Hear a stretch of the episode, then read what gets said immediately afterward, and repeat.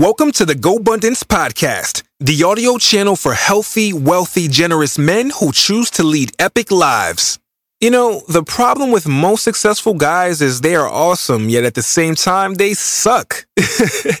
They're too one dimensional. Like, they have big fat money, but also a big fat gut.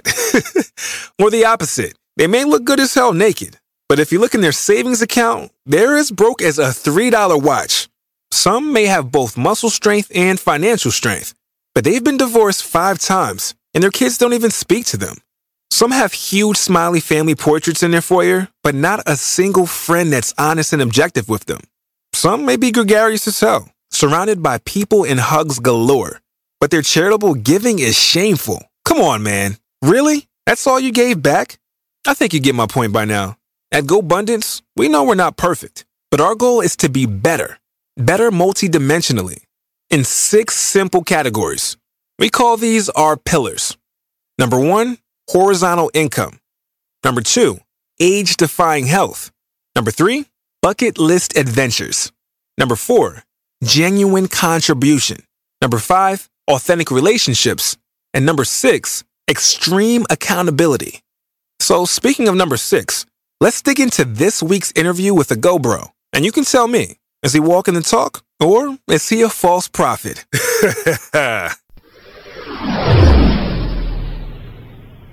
Hello and welcome to the GoBundance podcast. I'm your host, Jamie Gruber, and today we welcome in a GoBundance brother, multifamily investor, syndicator, and well known coach in our space, Michael Blank. Welcome, Michael. Jamie, it's great to be here. Awesome, awesome to have you. I've been kind of waiting for this one. Uh, I'll admit I'm a fan and a GoBundance brother of yours, but still, I'm really, really curious to hear a little bit more about you, your story, and some of the some of the specifics of your life. So, if you're ready, we'll dive right in. Let's do this. All right. Well, why don't we start with some backstory? Just kind of give us the uh, you know five ten minute version of you from the beginning to now. Yeah, Pat Hiban knows two minutes left. I'm just thinking about that. So thanks for giving a little bit, little bit more, though I, like I won't more. be t- too long. But you like more, yeah. You know, I, I've had a, I, you know, I followed the recipe, Jamie. Like everybody says, go, go to school, get good grades, and get a good job. I was never surrounded by any kind of entrepreneur as well, so I did that. You know, I did pretty well in, in school. Uh, I, it, they came easy to me. I got a job. I, I didn't know what to do, so I got into computer science. I'm pretty good with math, I guess. So I, I graduated computer science. And uh, and when I got out, I think it was in '92. The job market wasn't that great, so I went to grad school for two for two years. Got a scholarship at College of William Mary and went there, and uh, and then started programming. Uh, spent a couple years at America Online back in the mid '90s, and then late '90s. You know, with Silicon Valley was taking off, so I, I need to get me some of that. So I joined a, a startup in Northern Virginia called webMethods, and uh, was a third employee there. And we were in the right place, right time, and within three years, we had 200 million dollars in revenue and went public. It was at the time the most successful software IPO of its of its time, and put a bunch of money in my pocket, which was awesome. And then I just coasted probably from there to you know 2005. All the fun people left and started own companies, and you know there's Michael still going to going to the job every single day. But my plan was to be the CEO of a software company, so I moved around a little bit. I spent a couple years in marketing, and then a year in sales as well. And then I read Rich Dad Poor Dad in 2004. I'm like, oh my gosh, I'm such an idiot. Like it doesn't matter how much you have in your stock portfolio, whatever. It has. It matters how much passive income you have, and I had like basically none at all. And it and I thought I was a pretty smart guy, you know, at the time and I felt like I was literally such an idiot. So I was like, man, I went back and forth and you know hemmed and hawed over this. And and, and like three months later, I, I came home to my wife and declared I had quit my job. And she goes, "What? Don't you think you should have maybe consulted me with this?" No, I'm going to get myself some financial freedom. wow. No, so no discussion. I set out. Life. Just just did it. No discussion. Well, look, I had wow. money in the bank. Yeah, I mean, if you have money in the bank, you can do whatever you want. So I came home and declared uh, that I'm going to get myself my financial freedom. So I, you know, I took a, a stock and option trading class. I, I hired a guy to help me flip houses. Actually went to an apartment building seminar back in the day. It was, you know, kind of rudimentary, but I just want to get grand exposure to real estate. But my big idea was restaurants. And the reason for that was because I knew uh, some franchisees who were crushing it and they're like, "We're printing money. All you got to do is is is invest, and you hire a guy who runs all these restaurants, and and you count your passive income." I'm like, "This is great. That's exactly what I want." So I went all in though. I went all in. I, I, bought myself a territory of a franchise and I went into the restaurant business while doing these other things on the side. And it worked for a good period of time. I was uh, in a state of semi retirement for about two and a half years. You know, I met with my guy once a week and uh, flipped the house here and there and felt pretty good about myself, traveled. And then the recession hit. And the recession changed everything because as you know restaurants went down. This particular went down because it was a high-end pizza you know? And after the recession no one wanted to pay $25 for a very good for you delicious pizza. They wanted to pay $9.99 they wanted five toppings to go along with it. And so the concept never adapted. As a result our margins eroded until i actually literally started losing money and I met with my guy, and I was like, "Dude, I can't pay anymore." And as a result, I started running six restaurants. So every every day, I'm driving to a restaurant, almost 45 to an hour, uh, you know, to an hour away from my house, and I put my my energy into it. But I was trying like trying to catch a falling knife, and I couldn't change anything. Know, revenue still went down, expenses went up, and I was like, oh my gosh, I'm losing $10,000 a month, $15,000 a month. You know, I'm losing all my cash at this point.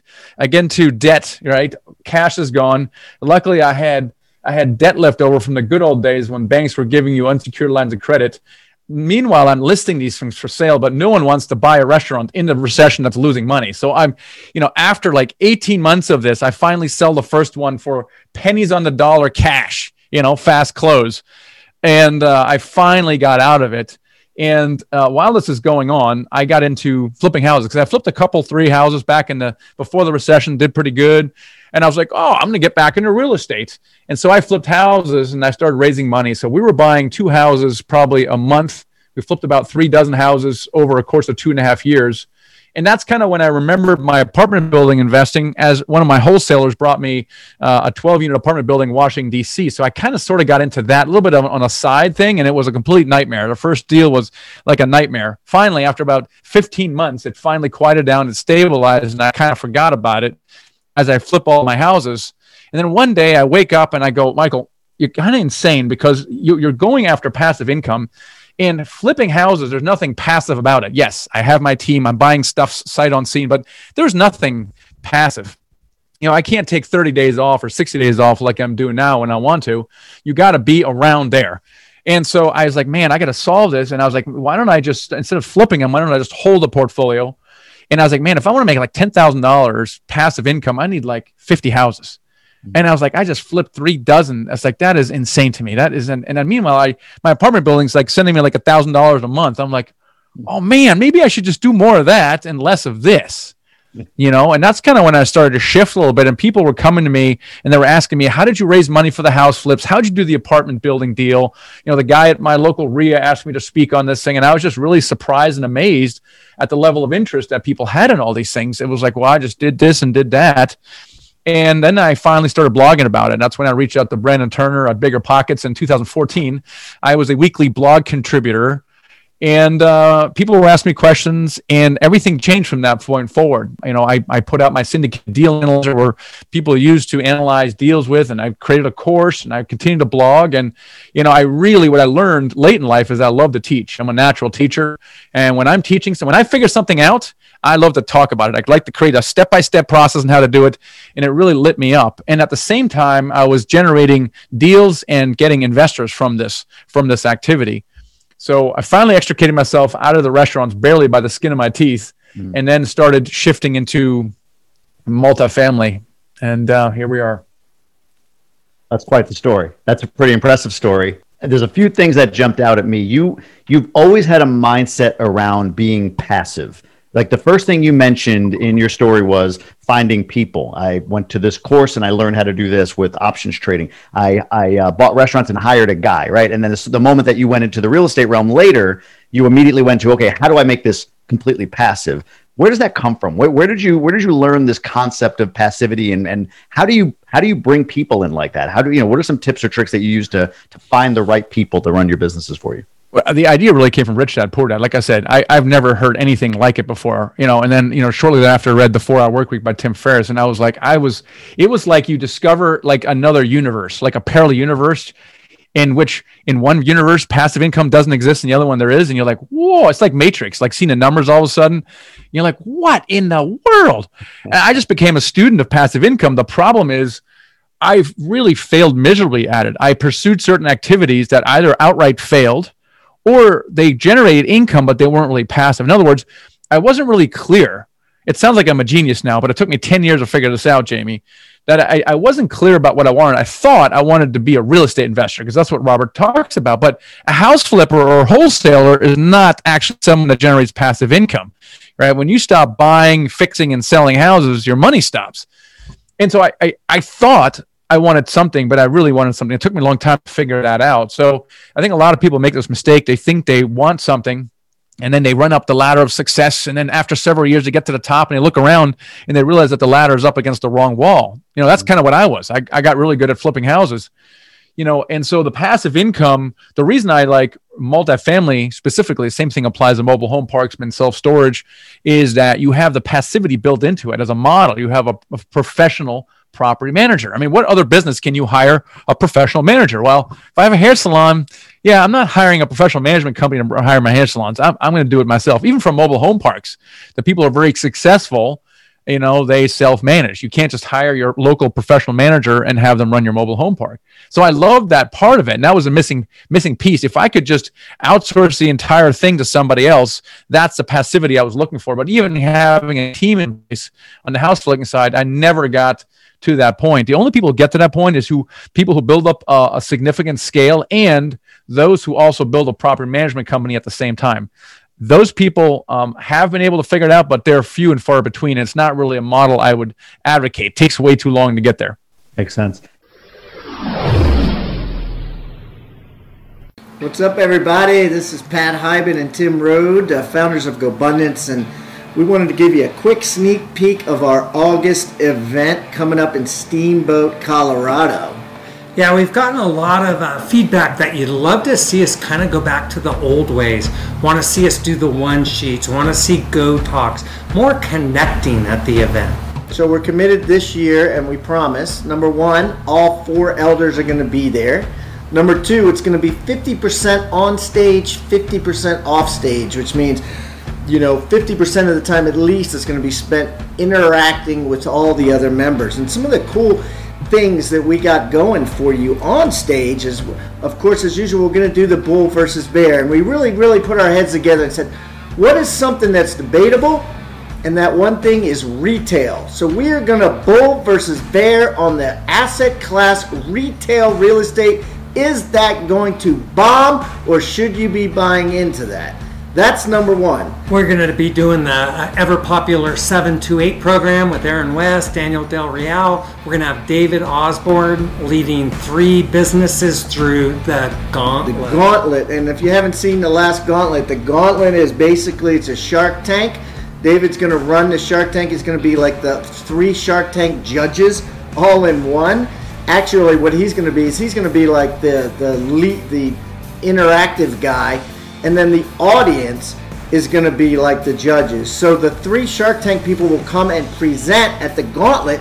Then they'll go into a soundproof booth, and everybody will rip them to shreds in the audience. So it'll be really, really cool and very engaging as to um, how people pick apart investments.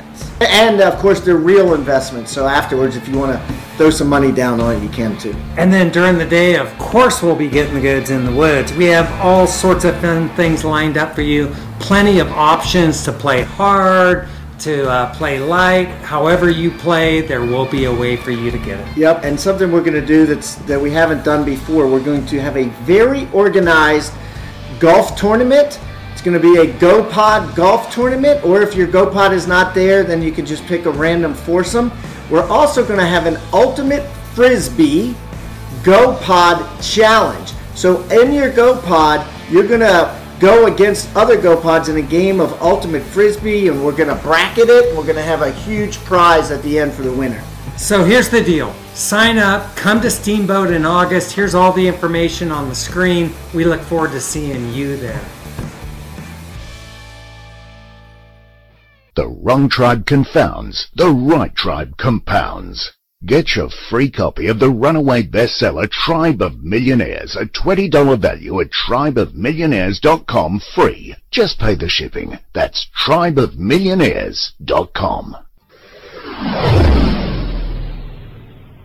you went through all of that. You lost the restaurants. You had to sell them for pennies on the dollar, as you as you mentioned, and then later got into real estate investing and started raising capital. Was there any challenge, or what was the challenge, if any, in you know sort of having this? I don't want to say you know this failure on your resume, but you know you had uh, your businesses kind of not your business anymore. Were those questions that came up from those you were raising capital from, or did people sort of say, "Hey"? we all went through something. It was a recession. We get it. We understand your integrity. Can you talk about maybe that pivot to capital raising now that you're out of one business and into another and how you did that?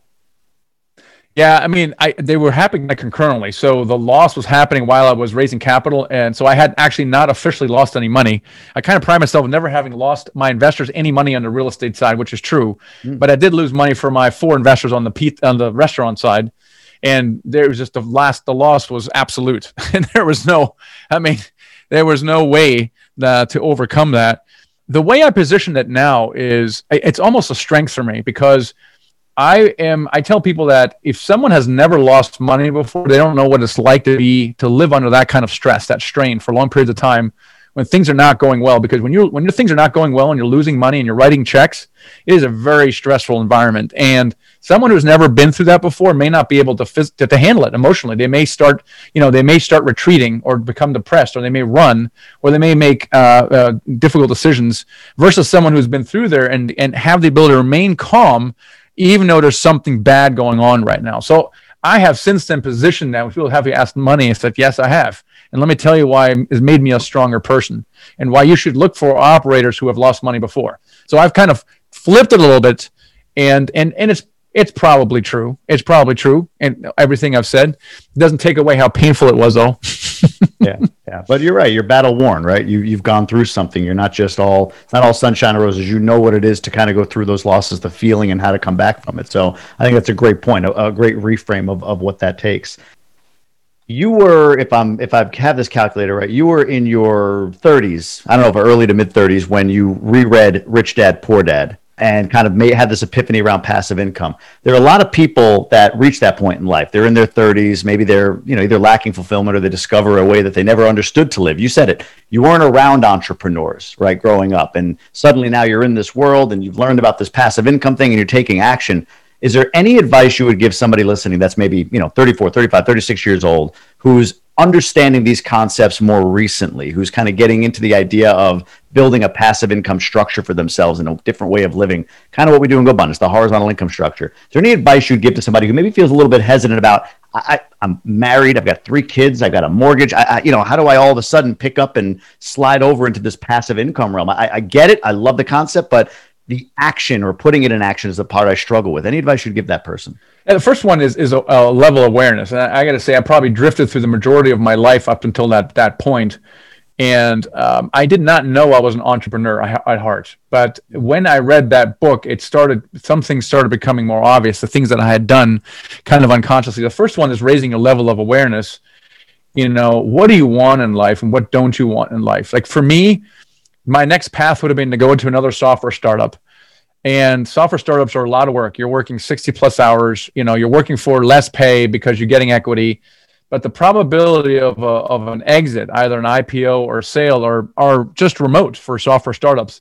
And i didn't want to spend another 10 years doing that. So to me i was like what am i going to do and so, uh, so me, passive income was a way out. And in fact, you know, typically people in their mid 30s uh, are the ones who come to me for how do I get into this investing stuff for the same exact reason. They've been working for 15, 20 years and like, I cannot see myself doing this for another 15, 20 years. I'm missing my kids uh, uh, grow up, and this is no longer acceptable to me. And when someone comes to the point where it's no longer acceptable to them, they start looking for solutions. And and that's the biggest thing is like what is your what is your why really? Why do you want these things? You know, if you just want to if you say your goal is to make another ten thousand dollars and that's all there is it's a pretty weak why. Why do you want to make ten thousand dollars per month? And it better be more than about money and it probably should be more than than just about you as well. That was my fatal flaw in the restaurant. You know, I wanted a certain amount of passive income. It was purely financial. I had not really thought through why that's an important thing. I had no mission behind me. It was a, it was yes, okay, fine. I, I was provide for my family, but really, I just wanted to be in a state of semi-retirement so I never have to work again. That's an awful reason. Awful reason. So, what is your why really? And what is the impact if you fail? Right? If your impact that you fail is just go back to your job or nothing, nothing happens. It's not a very strong why what I love about this business and multifamily specifically is that you can do it on the side, right? So someone thinking, hey, I want to I want to quit my my law practice or or my medical, whatever it is, you know, you do it on the side. It's something you can do on the side. It's very difficult to start any other business on the side. You can do it with this one here. And the barrier to entry into this particular startup is lower than almost any other business I can think of for a variety of different reasons. Number one is financing is is plentiful and cheap, right? No other business can you get bank financing four percent non-recourse. So you know, get try to get that for a restaurant or a nightclub or a software company, like it just doesn't doesn't exist. Yeah. You know, number two, I can like I said, I can hire a professional manager who has so much experience that they will easily you know make up for your lack of experience. And again, I can't find that any anywhere else. Number three, I don't need a hundred person company to have a really meaningful company. We're, we're running a 220, 2200 unit apartment building portfolio with, you know, five people, you know, six people, right? So it's not a huge company that make a huge difference. So the, the level of complexity is a lot lower than almost any other company. Therefore, the uh, this is open to a whole lot more people than who would otherwise would even consider doing a startup. Right, the barrier to entry is a lot lower, and you can do it on the side. How do you find deals in this market? That's probably a question you get asked every day. But are the tried and true methods still what you would you would say are are working? Is it is it you know hitting the streets, networking with brokers, you know all of that stuff? But in your specific space, or if you're in a storage, self storage, or uh, uh, mobile home park business, or whatever it is, do you have any any thoughts, advice in this market in particular? You know, kind of hot, expensive, low cap rate. How you find deal flow still? Yeah, yeah. In the, house, in the house flipping days, it was all about direct marketing, right? It was around postcards, bandit signs, that kind of stuff. Maybe even SEO if you're if you're advanced. Uh, mobile home parks, uh, because a lot of them are self-managed, a lot of direct mail works really well. Uh, but that does not translate to multifamily. And I think the reason for that is a, a lot of them are held by corporations with a, layers of corp of gate gatekeepers and multiple partners. So really, the number one to find deals in this market, and it's been like this, it's been true like this for a long time, is through brokers and what's happening and this again it's been this is not a new thing. Pre-covid post-covid doesn't really matter. It's all due to relationships with brokers. And you know nearly half or over half of the deals really are off market or semi off market deals that come directly from your relationship with brokers. Even if you get into a competitive situation where you're in a best and final again your relationship with your broker it can can make the difference. We've we've acquired uh, assets, you know, six hundred thousand dollars less than another buyer because our broker put a good word in for us. So the broker relationship is absolutely key. You know, when you become responsive to when someone uh, a broker sends you a deal, you become responsive uh, and tell them why or why not the deal works for them. You uh, stay in touch with them. Maybe you send them a useful report every once in a while, or blog post, or a news news article of some sort you hop on a plane and meet with them before you have a deal under contract all those things sets you apart. And and the more they get to know what kind of deals you're looking for the more they're going to call you when they get a deal like that because you know they want to be as efficient as possible. If they don't have to list a deal and and parade 20 buyers through there and do a best and final which is a lot of work and also a lot of sellers don't want that either they don't want to deal with 20 buyers they want to say hey i want you to find me a reliable buyer that can that can that's that, and i want 10 million I don't need 11 or 12. I need 10, but I need it quiet. I need it fast and reliable. Right? Don't give me any kind of clowns who are going to retrade at me at the last minute. And the broker goes through, hmm, okay, this location, this kind of asset, this price point. Oh, who do I call? And it may be you, right? And that's that's how it happens. It's been like that for a long time, and even to this day, that's how people are getting deals. Lean on the broker. That makes perfect sense. Two last questions, just based on some of the stuff that you talked about that I thought was really, really interesting and powerful. One is you talked about developing your mission or your why, and that being kind of the the compelling reason for you to kind of take the action that you've taken. What I heard from you is that you are somebody, and correct me if I'm wrong, who takes action and kind of figures things out along the way, which is what a lot of entrepreneurs do out there, right? You just sort of, we call it ready, fire, aim in the uh, emerge and ascend groups. So, you know, is that your advice, or or how would you give counsel to somebody who's saying, yeah, I, I I get what you're saying. It can't be about the money. It can't be just about me. It's got to be a bigger reason. I just don't know what that is. Any tips or advice that you would give, or from your experience on how to develop that why, that compelling reason, that mission? That's a very personal question. I think I, I can't tell you exactly how to do it. I just know it's very important. To me, that was a fundamental shift from the restaurant days where it was really about me. It really was. And when I was thinking, what what should my next phase of the of my life be? It, it, I got the very strong sensation that I was to share my you know successes and failures and my misguided uh, journey to financial freedom with other with other people. And so, therefore, my mission is to help people become financially free to the end where where we can make a difference together. It's very difficult to make a difference and live a life of significance if you're working 60 plus hours a day. You come home put the kids to bed and you just you know you, you crash exhausted. And then on, on the on the weekends you're doing you know you're doing errands and stuff like that. And you know how how can you live a life of purpose which may or may not generate income in an environment like that? It's very difficult. Uh, on the other end the people who develop financial freedom have now this this freedom to think about what else is there in life and most of them gravitate towards serving other people in, in some way. Therefore, one person who becomes financially free can impact dozens, hundreds, or even thousands of people in some positive way. So, financial freedom is a very leveraged state of being because it never ends there. And so that's really what's what's what's driving me is I want to make sure that I reach more people who want to quit their jobs and they have real estate on their brain. I want to talk to them because most of them are thinking single family house investing of some sort. And the truth is, very, very, very few actually quit their jobs with it. And everybody else quietly does it with apartment buildings. And we have a way of doing it, even though you may not have any experience at all and you may not have enough money to buy a building. And both of those are possible, and they're possible within a very short period of time. So that's kind of when when I started thinking about others in some way by blogging. Terrible business plan. I mean, you know, you, when you monetize a blog, three years, four years, maybe if your list is big enough. So the business plan kind of really sucked, but something shifted. You know, I had a similar conversation with Damion Lupo recently where he lost more money than I, I did. And he came to the same, he was forced to the same conclusion. And when he came out of his, you know, his, his dark place, uh, you know, he also came out with a mission and everything kind of changed from there. And, and it wasn't the money that's driving, it's something else. Now, the money typically flows from afterwards just without even trying when you're serving people, but it cannot be the number one driver. That was a that was an excellent answer. I think you're right. Very personal, you know, for the individual. But I love your point about contribution being at the heart of that for you, and I think that's a great tip for for all of us. So I appreciate you saying that. The uh, the second thing was on your your uh, my last question before we kind of get into the into the one sheet portion. It was around your take on entrepreneurship. You mentioned that you know you uh, you realized later that you actually were an entrepreneur. And there's some discussion about are entrepreneurs made or are they born and all of that stuff.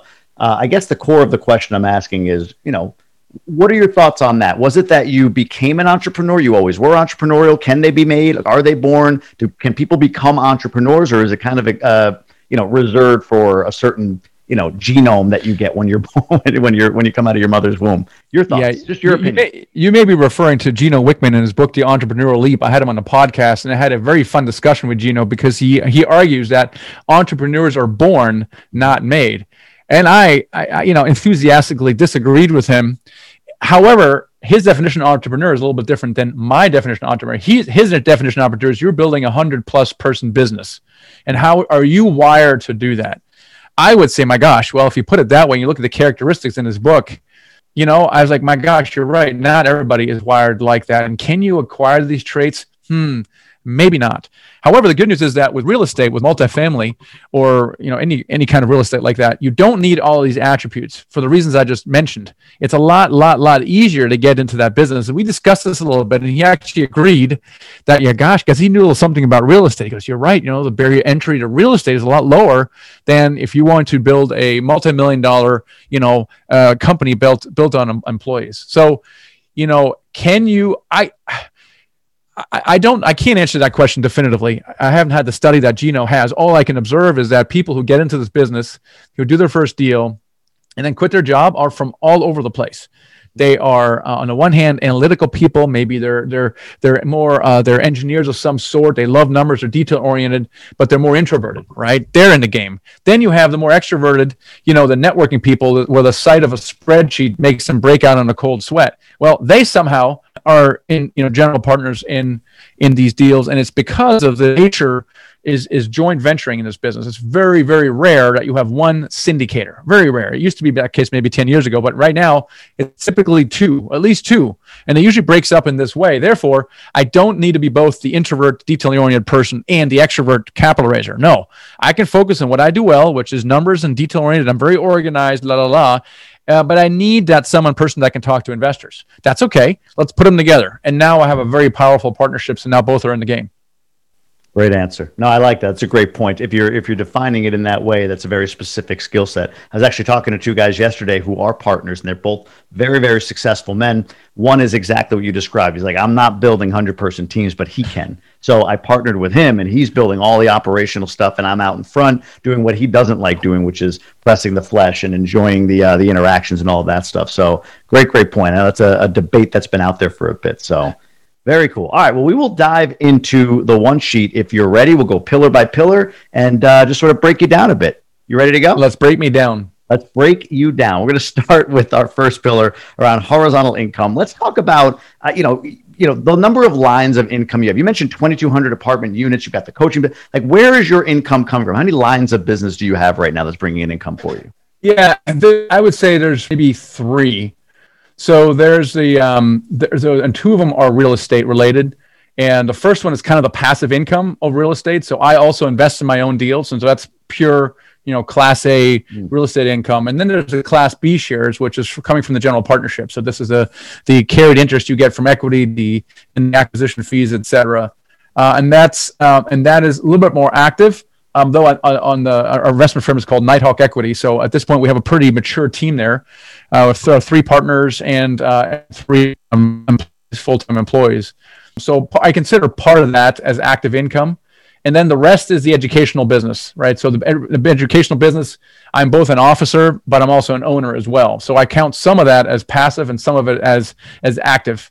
Uh, if I were to replace myself, for example, and I'm working on removing myself, uh, you know, a little bit farther from day-to-day operations, introducing new voices and faces into the podcast and YouTube and things of that nature, so that I can actually pull back a little bit. And it might take me a year or a little bit longer to to do that. But once I do that, if I replace myself as a CEO, for example, then I, I should, should still be able to earn uh, the money from the business as a owner. And so I count that part of it as passive. That makes sense. That makes sense. In the real estate business in Nighthawk, are you how many hours a week do you think you're putting in right now if you could even quantify that? Maybe on an average. So, you're a general partner which kind of gives the active vibe, but it sounds like you've structured your team so that you can be somewhat passive and they do a great job for you. So, how much time do you actually have to put in right now as as a general partner in the in the real estate business? It's it's it depends, but it, it's probably shockingly low. I'd say maybe 5 or 6 hours unless I'm doing a site visit which might take 2 days to do.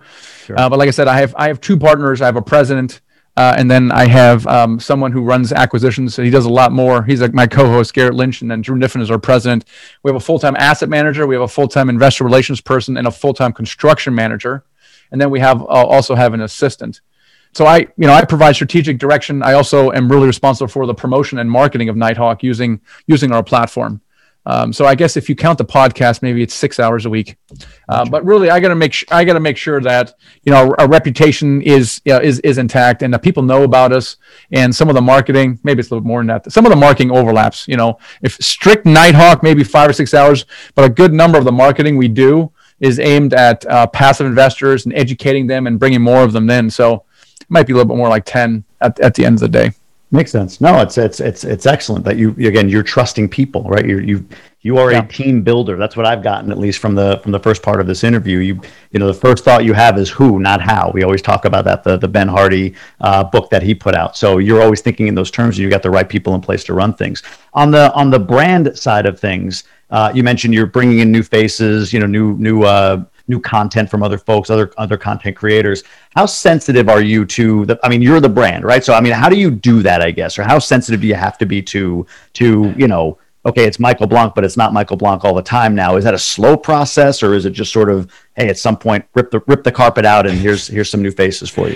For for me, it's a slow process, right? I mean, I, it's been me for so long, and people are used to me. My first exposure to this problem was when uh, when when I I stopped to no longer coach people myself um, this was several years ago when we got a lot of great demand, you know, and, and that was great. I just I didn't have the time to coach everybody, so I was like, my gosh, I got to bring in a coach. I got to hire someone. Well, how do I hire someone who follows my process, who's aligned with us philosophically, you know? And I finally found two of them who came came on on board. Brad Tasha, who you know is one of them, and Drew Kniffin, who's now uh, president of Nighthawk. But in general, when you talk about bringing on any employee of, of any strategic importance, including a podcast host or someone on YouTube or anyone like that, how do you align with them philosophically from a values perspective, right? So if my mission is is financial freedom for people real estate, can I find someone who shares my passion? Right? Because if they don't share my passion, you're going to sense that in the content that we put out. It's all of a sudden it starts becoming about something else. That's a problem, right? So and so to answer your other question, it's a slow process for me. Is I, I watch people, you know, how do they behave? What do they say without me telling them what to say, kind of naturally? Sure. And and then I might tap them on the shoulder. Hey, you want to you want to come on the podcast? You want to do a YouTube video together? And so it's a very slow process in that in that yep. way. You know, it's funny. A friend of mine up in Canada, uh, now that you mentioned this, was talking about a study they did on a cereal brand up there. I- am going to butcher it, so apologies to my Canadian friends. Uh, call it uh, two characters named like Petey and Weedy or something like that, right? They were on a box and they were right in the middle of the box for years and years. And over time, they they moved that image of the two characters kind of smaller into the corner of the box, nice. and then eventually they went to the side of the box, and then eventually off the box. And the study was done to show how they progressively reduced the image, the brand image, but maintained and actually increased revenue still because the brand was being built without the need for a central figure. So it sounds like that's kind of what you're doing. I love that analogy. That's yeah, a great right. analogy. Yes, right. make it smaller, smaller. You know, and yeah, that's exactly right. And that's that's that's what we have to do slowly, but nevertheless intentionally. Yeah, but to your point, it comes from a place of contribution, and what you're doing is looking for you know like-minded, like-valued people that are going to bring great content to your team, to you, the people that, that follow and the people that patronize your content, uh, I think that's smart. I think that just gives more voices to it. In fact, it's the ultimate in in uh, checking your ego because you could easily say, "Hey, it's me. It's got to be me. Only my voice matters. They need me." And it's like, you know what? No, they need alternative perspectives within the value system that I created. So kudos to you for that. That's amazing. So good luck as you make that more and more horizontal. Uh, let's talk about your uh, age defying health pillar. So let's talk weight and body fat. You look like a pretty fit dude. What's your body weight and body fat percentage right now? Yeah, so I weigh 185 pounds. If I use an, an, an if I use and I'm six foot one, and if I use an online calculator, it shows that I have 24% body fat, even though some people tell me that appears to be high. But I'm not I'm not taking it making a science project out of it. I'm just using an online calculator. Uh, though 24 is a, is a single uh, percent below obese, apparently, according to this calculator. But I don't think I'm that, but I, that's what the calculator tells me. My my GB9, the last time I did is 122, okay. and my blood pressure is is just it's low. It always has been. It's 120 over 80. Uh, the reason I say the last time is because I, I did actually have a heart attack about uh, almost a year ago. July 28th, right after I joined GoBundance, actually, yeah, which ruined my chances of going to the first uh, meeting. Yeah. Unfortunately, but uh, you know, I was not. My doctor told me later that my probability of heart attack was 3.1 percent, and um, you know, because my my my my blood pressure is nor, you know, low. My head, my resting heart rate a couple days ago was like 51. She goes, "Man," I said, "That's because I'm a performance athlete." Which I'm not. I mean, I, I exercise, but you know, I have a low resting heart rate. My, you know, my cholesterol is is on the higher end of normal. It's not like low, but yeah. Not really a candidate. So I got I got those genetics from uh, from my father who had a heart attack when he was 48. But you know, he also wasn't exercising and eating right at the time, right? And uh, so he gave me it was a it was a hundred percent blockage of the widowmaker, the main artery and uh, and so at the same time, while I got those genes, he also gave me the, the the Plan B, which was a fourth artery, which apparently only one percent of people on Earth have, including my dad. Because I asked him about it later, he goes, "Oh yeah, I remember something. There was some fourth artery." So so that's that saved me. So yeah, this is my own like you know ignorance on this. So you're saying that the widowmaker, the artery, that if it's clogged, you're probably going to die, right? Yeah. If you have a yeah. heart attack the only reason so your father gifted you quote unquote with that but also gifted you with a with a workaround essentially. That's that's right exactly. So the heart just just started pumping more blood through the fourth artery. And that's uh crazy. so that's crazy. Wow, that's well, good. Glad to hear it. Glad to hear of that uh, defect, if you will. That's uh, good for you. And I do remember when you had first joined. Of course, I, I recognize the name. I'm in the multifamily space myself. I'm like, okay, I've I've heard the podcast, and you mentioned Brad Taish is a common friend, Phil Capron, some other guys that I know you work with. Uh, and I saw the post very quickly after you joined. Like, oh boy, I mean, I'm glad you're okay. But to your point, to look at you, you know, you're a fairly lean guy. You're tall. You're thin. You're not that. You're you know late 40s, early 50s. You don't look like the kind of guy that would be a candidate for a heart attack. So all of that is to say, I'm glad that you've recovered the way you have. Is there any any modifications you've made to diet? How is diet today? What does that look like? Not really. I mean, I not really. I just take a bunch of medicine tablets right now, blood thinner, which make gives me black and blue spots when I bump into things and my my kids punch me. Hey, Dad, you know. So I have black and blue spots all over myself, uh, but not really. I just have to make sure I have to continue taking these medications and continue exercising, which which is what I'm doing and and, and eating right. So it it wasn't really an environmental thing. Um, that's what I'm being told, and and uh, yeah, and you know I'm, I'm sitting there laying in the hospital bed. I'm trying to figure out if I need to reevaluate my life. So I really thought about that a lot. And I just felt that I was already doing what I was supposed to be doing beforehand. I mean, I really, I should, I should come out a changed person, right? I had a near death experience. Something should change. Yeah. That's what I was thinking. and I was yeah, like, man, right. but, but I, but I, I've gotten a lot more intentional over the last five to seven years after realizing that I have been drifting through majority of my life. I've gotten a lot more intentional implementing a miracle morning and really thinking about it and designing my life and kind of the way uh, I wanted. So I just didn't feel like uh, I needed to make uh, any. You know, you're always improving. You're always looking for a better version of yourself. But I felt I was in the right place, and I was already doing what I was called to being do. Uh, what I was called to being eh, called to do. So that's how I came out of that. Makes sense. Makes sense. What does exercise look like now? What do you do? You focus on cardio? Do you do more more weights? A little bit of both. I work out uh, three times a week, and uh, I do some uh, some resistance training, and then I do some cardio. Either I run or I'm on the rower or something like that. I, I, get about 30 minutes in. I can do that reliably. If if I go for an hour, I start looking for excuses to get out to get out of it. Gotcha. Let's talk about your family a little bit, the authentic relationship pillar. So, married. You mentioned kids. Give us a little bit more about uh, about your wife and kids. Yeah, yeah. Uh, so, uh, wife, four kids. They're 13 and 19. Two boys, two girls. 13 so you real quick you said four kids yeah four kids yeah my my my wife my wife runs that side of the, the business we uh, we homeschool when i say we my wife does most of that though i kind of own the uh, financial education part of it uh, but yeah we've homeschooled our kids for probably eight eight nine years now gotcha you said though uh, age 13 and 19 13 to 19 so oh, 13 roughly 13 15 17 19 gotcha. boys, i thought girls. it was two sets of twins that you were you were hiding in there or something like yeah yeah, yeah yeah only twins just kind of yeah yeah two, yeah, two sets of twins yeah gotcha yeah. gotcha gotcha okay so uh, 13 to 19 and you mentioned your homeschooling that's interesting and you've done that for you said the last eight years what was that decision like i'm kind of curious it really came from my from my wife. You know, she came home one day and she goes, oh, "I just I just ran into a homeschooling family. That was pretty interesting." And I just, you know, thought homeschoolers are, you know, these socially awkward people that they leave locked up in a, in a room somewhere.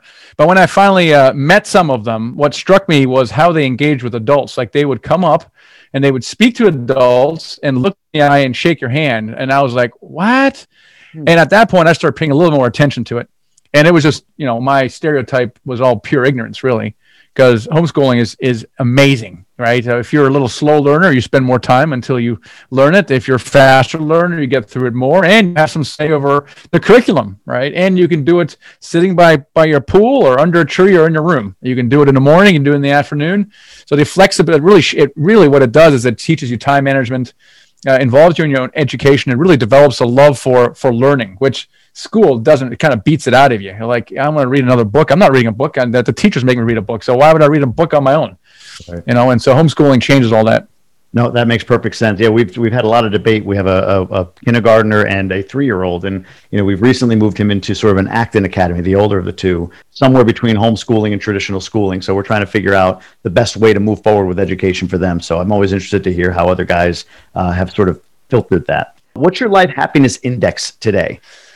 So it's an 8.8, which which sounds uh, pretty high. But I had this discussion with my GoPod a little while back where we kind of rated ourselves like 6.5 and la la la, you know, like uh, what's one category, song and dance or something like that. And I rated myself like a, a one or two because I don't sing or dance.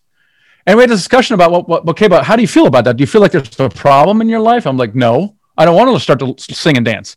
So we talked about it. We debated this for a long period of time. And we're like, well, if you're happy with something, then why don't you give yourself a 10? We're like, well, shoot, then I'm rating myself song and dance 10 because I'm happy with my inability to sing or dance. Mm-hmm. And so I re- redid the whole thing. And as a result, it, uh, you know, it changed, it changed a little bit.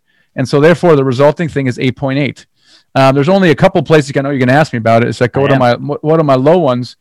and one, I rated myself low under romance. We'll talk about that in a separate episode, Jamie. Yes. and uh, also travel. and uh, travel is travel, of course, is an obvious one because our family loves to travel.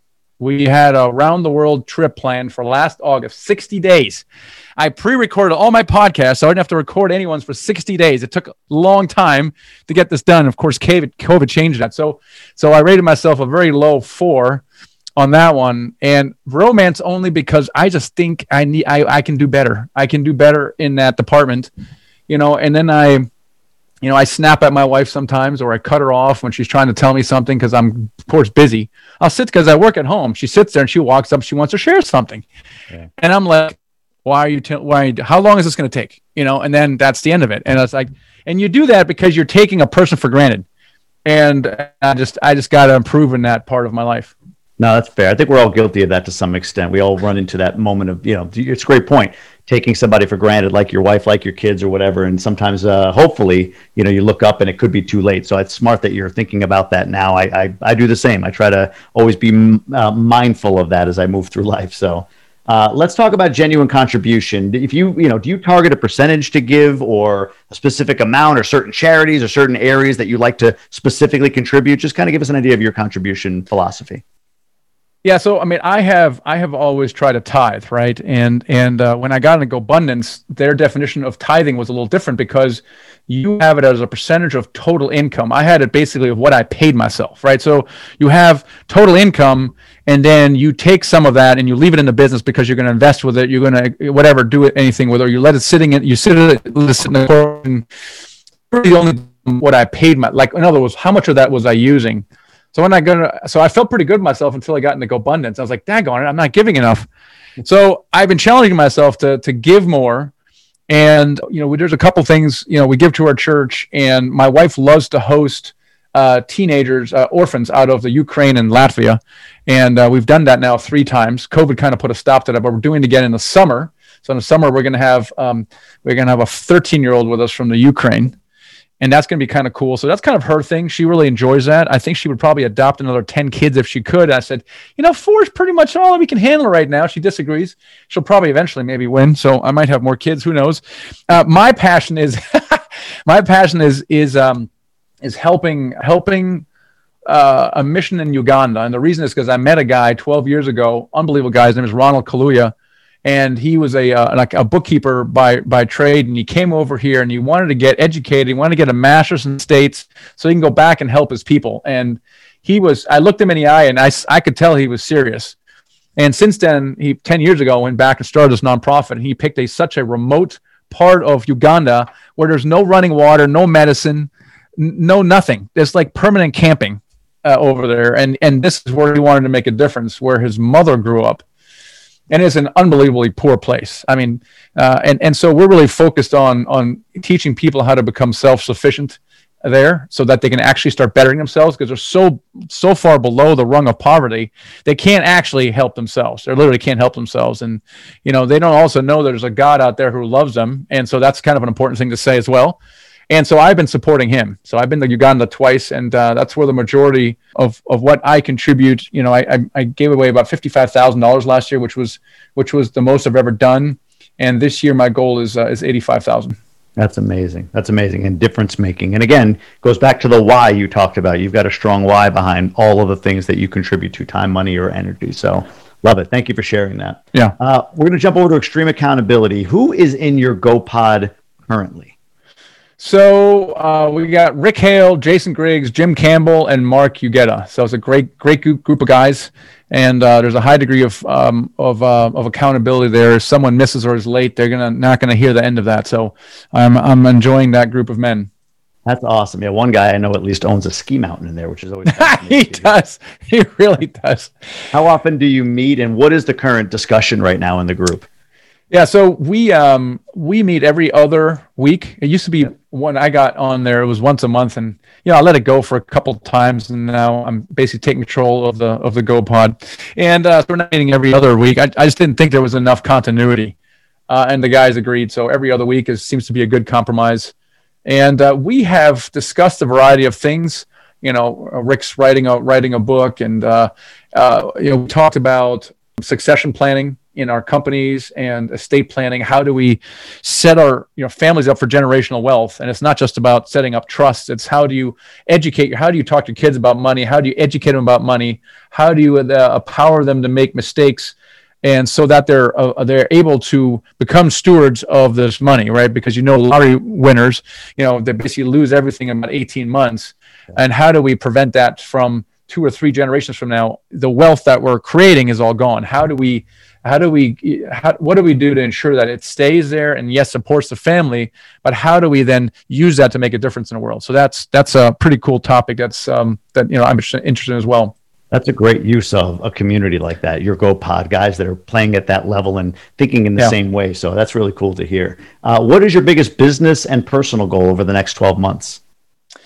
So uh, my personal goal is to get that um, is to get that round the world trip rescheduled again. Oh man! Now the trick is finding the energy to do that because it took so much energy to do to do that, and it took energy to unwind it all. Okay. That's my, my my biggest personal goal, and then my biggest uh, business goal is to hire an integrator or whatever you call that person, a CEO, a president, you know, someone who can who can take over the the large parts of the operations of the educational side of the business. I like it. That's amazing. Yeah, and we talk a lot about that. That who we talked about it before, and yeah. it sounds like again from your at least what I hear of your story, that's sort of a skill you have. So I'm sure you'll have you'll have no issue finding the right person in that regard. I, I have confidence in you for whatever that's worth. what is uh? Let's talk about bucket list adventures. You talked about this upcoming round the world trip. Uh, have you been to a GoBundance trip yet? Sounds like no. Or are you planning to go to one uh, soon? Yeah, so I've I've been to the uh, Gold Pod uh, GoBundance trip, you know, the one for the 50 and over. And since I just turned 50 in January, I I was the youngest guy there, but nevertheless, I was there, and a couple of guys in the Go Pod were there, so I really enjoyed that. Cool. And I do plan on being in um, in Steamboat as well. Very nice. I'll see you there. That'll be great. What That'd are awesome. your what other future greatest hits do you have besides the around the world trip? Anything else you want to highlight? Yeah, Steamboat's one of them our our annual conference is, is called Dealmaker Live. It's in Dallas, July 16 to 17. So that's a, it's a highlight. Really looking forward to that. And it'll be in person. It's going to have a live stream component as well. So it's going to be doggone complicated and expensive to pull off, but it's going to be awesome. And then I will spend uh, uh, nine, 10 days with the real estate guys in Belize in a couple of weeks. So those are my my upcoming uh, highlights, which are all, of course, all related around travel. So uh, on, only one of them, though, is going well, two of them are going to be my kids, my family, because they'll be at Dealmaker Live, and I'm trying to get them to join me uh, to the Go GoBundant, the fan buns and stuff that, that we're doing there. So I'm still working on that. I like it. Let me ask you this before we go to our final question from the GoBundance part card game. You're you're connected to a lot of people in your space. You mentioned the real estate guys and other other groups. I mean, you're again you're you're you're well known in the multifamily space, and I'm sure are part of many communities. What drew you to GoBundance? Why join GoBundance? I'm just kind of curious what your take was on that. Yeah, I mean, there's there's a lot of great organizations out there that I looked at. I think um, I I resonate with uh, the people that I spoke to. It's about you know a holistic approach to success in life. It's not one size. It's not financial or business. It's you know it's, it's your all your your pillars that you have. I thought that was really cool. Uh, and then that you have you know you have programming for for the for the family for the wives and and for the kids you know the kids sometimes they have to sometimes have a hard time finding friends. It's a bit like you know I have trouble finding friends because you know your neighbor isn't necessarily going to be going to be the person that you want to hang out with, right? Because there's certain things you want to talk about. I want to talk about estate planning, generational wealth. I don't necessarily want to talk about sports or politics or your kitchen remodel, right?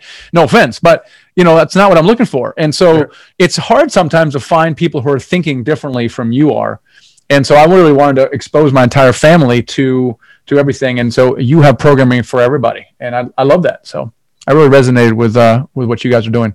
Yeah, no, it's great to have you in the tribe, man. Love having you in here. So, all right, let's go to our GoBundance card game question. And uh, just to let you know, I did change it from the one previously because you kind of answered it already. So I quickly thumbed through and generated a new one here. And I like this question. What is something that is really popular now, but in five years, everyone will look back on and be embarrassed by it? Oh my gosh. really popular now. This is a stumper. This is a tough one. I don't know. Trends really come and go. You know, I I don't know.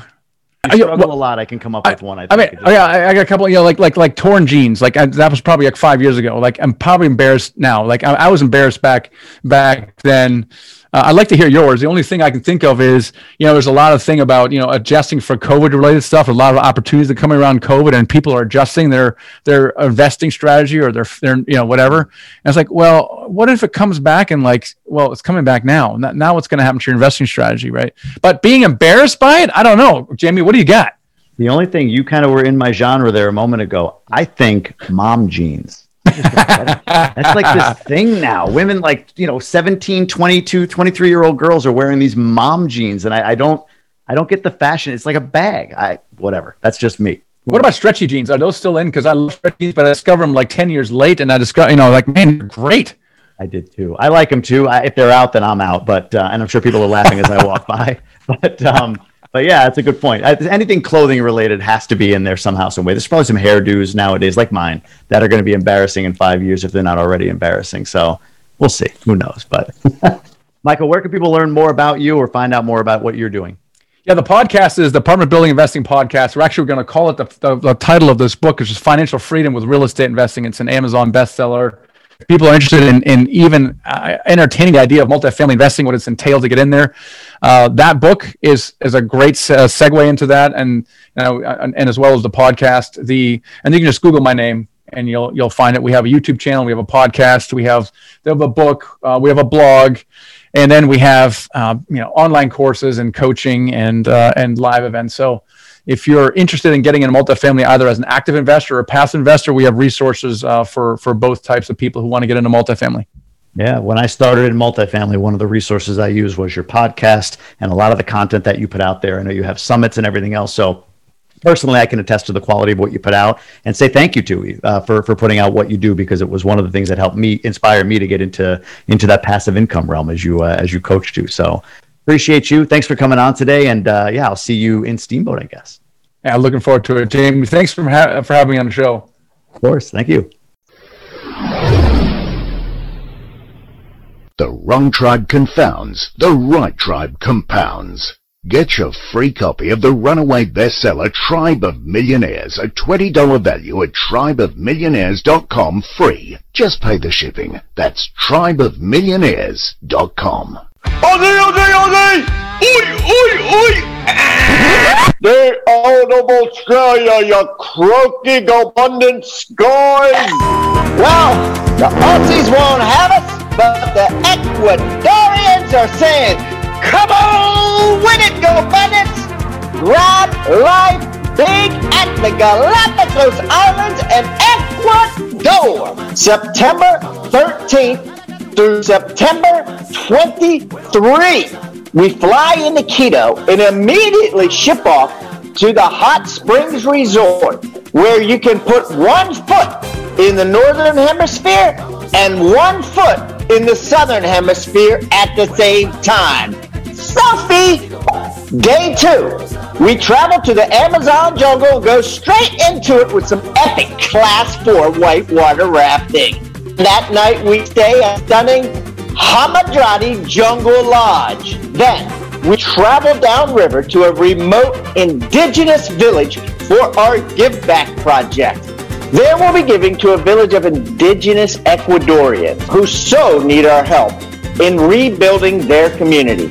And of course, we will be bringing hundreds of GoBundance Frisbees to teach the kids the game of Ultimate Frisbee. Later that day, we'll be welcomed into the same community and thanked for our efforts, and we stay with the tribe. We say adios to our newfound friends and travel back upriver and onward by road from the jungle back into the mountains. This afternoon, we'll reach Baños, a small town situated in a valley at the base of an active volcano. Then we'll head to nearby San Martin Canyon for a bunch of cool activities like ziplining, walking across a high, high, high suspension bridge, Via Ferrata, whatever the hell that is, and a canopy jump into the Rio Pastaza.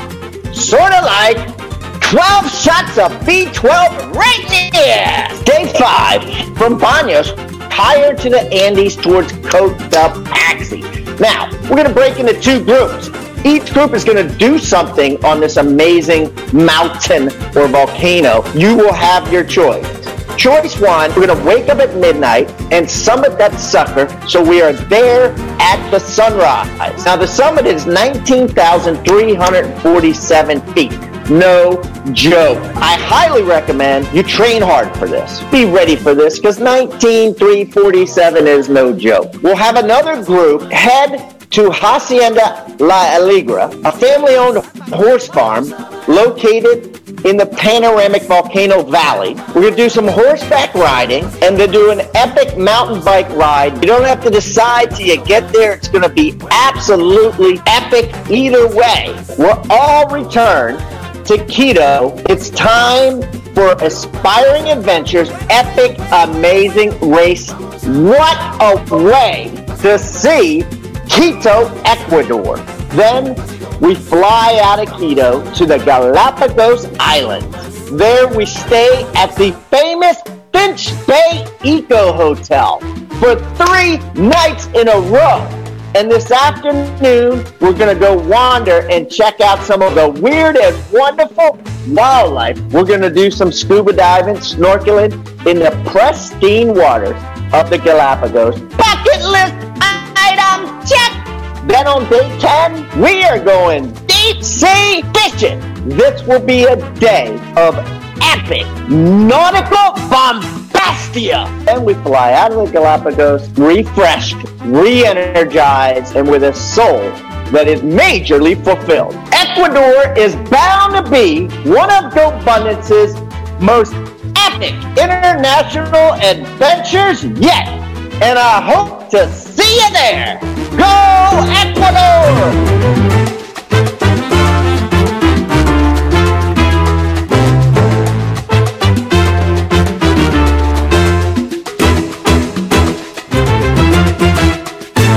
Thank you for tuning in to the GoBundance podcast. We hope to see you at a live event in the near future. If you're new to us, here's a quick explanation of our programs. Number one, Emerge, a web based journey for millionaires to be. Number two, Ascend, an interactive mastermind, the next stage of our journey. Number three, GoBundance Elite, the original tribe of millionaires. Number four, GoBundance Champions, 5 million net worth and above. Number five, GoBundance Women, a tribe of amazing badass women. For detailed information on all five of these, simply find us at GoBundance.com. Until then, grab life big.